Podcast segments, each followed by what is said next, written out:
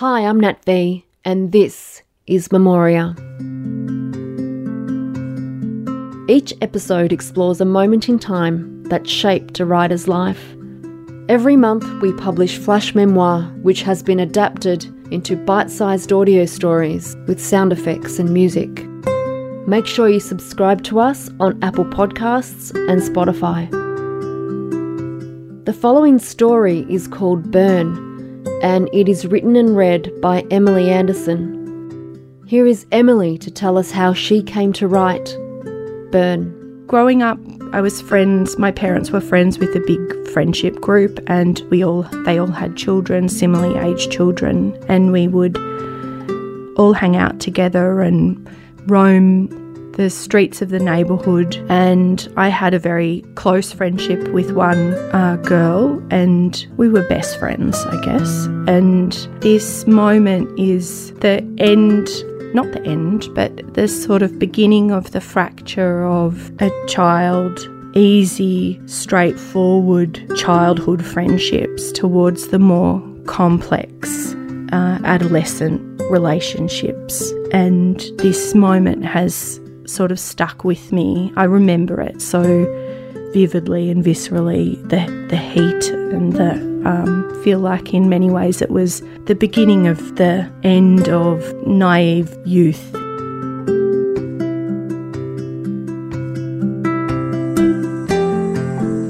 It's really hot up here. Fee and I have followed Deb up the ladder and into the roof cavity, and the air is like hot soup under the tin. I take gulping breaths, but my throat burns. We tread carefully, picking our way on the joists, our heads bowed under the corrugated iron sweltering above us. Under the pitch, we straighten up, and Deb flicks a switch on a splintery rafter, and a naked bulb buzzes to life. We shouldn't be here. There are pools and trampolines and toys and streets to roam, but here we are. Deb fishes around the pale pink bats that look like cotton candy but that leave us scratching our legs and arms until she triumphantly produces the gold cardboard box, Benson and Hedges, with its elegant cursive script.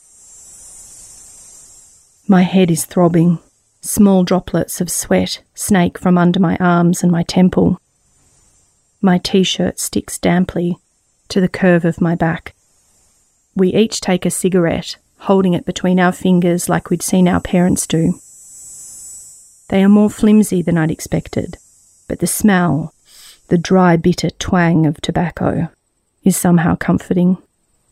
On the brink of transgression, we snicker. Fee holds a cigarette in her puckered lips, while Deb strikes match after match to light it, sneering, Suck!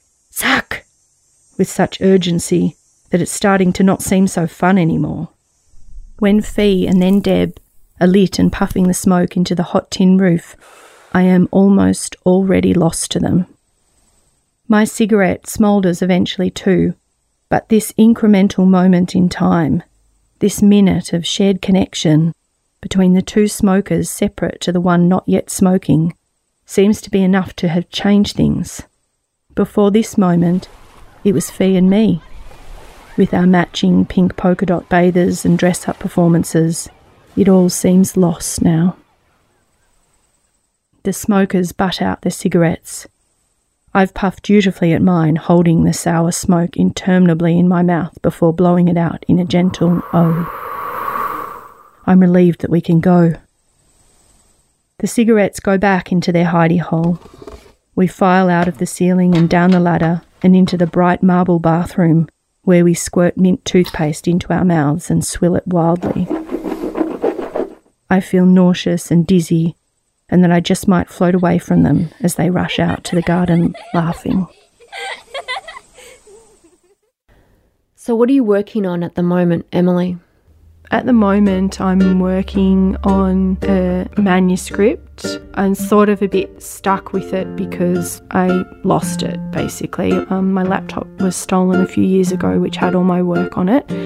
And yes, now everything is backed up scrupulously to the cloud. So I've had to start again, and I wasn't sure if I wanted. It's been a, something I've been writing for many, many years, like 10 years. And I'm sort of now working out whether I continue with that project or if I work on another project. Project, and over the last month or so, I've recommitted to the original project, the project that was stolen. So that's what I'm working on right now. I don't even know how to describe it anymore because I think it's going to change as I rewrite it. But it's set in Melbourne and in the 60s during the Vietnam War. So it's sort of historical fiction, I guess. My writing goal for 2019 is to complete the stolen manuscript, and that's really it. It's both a huge goal and a small goal. I think writers inspire me all the time, and I don't have one particular writer that inspires me. I think anyone who is being creative is inspiring. Uh, I have a pile of books that I'm currently reading that I rereading uh, Jonathan Franzen Freedom and The Handmaid's Tale. I'm not sure why they just ended up by my bed again and I obviously I love them but it's funny because I have a whole lot of new book there waiting and I often return to something familiar that I know I'm going to love and that's going to nourish me. Memoria was written and produced by me, Nat V. Burn was written and read by Emily Anderson. Each episode is illustrated by Peter Manning. The story segment was edited by Jen Farrow. Music in this episode is by the Blue Dot Sessions. Memoria comes to you each month. You can listen to our previous episodes or see a schedule of our upcoming episodes on memoriapodcast.com. You can find us on Spotify, Apple Podcasts, or any good podcasting platform. We also have a Patreon page. For as little as $1 a month, you can help support our work. It takes a team of three to put each episode together. A number of days going to selecting, recording, sourcing sound effects, editing, illustrating, and publishing each episode.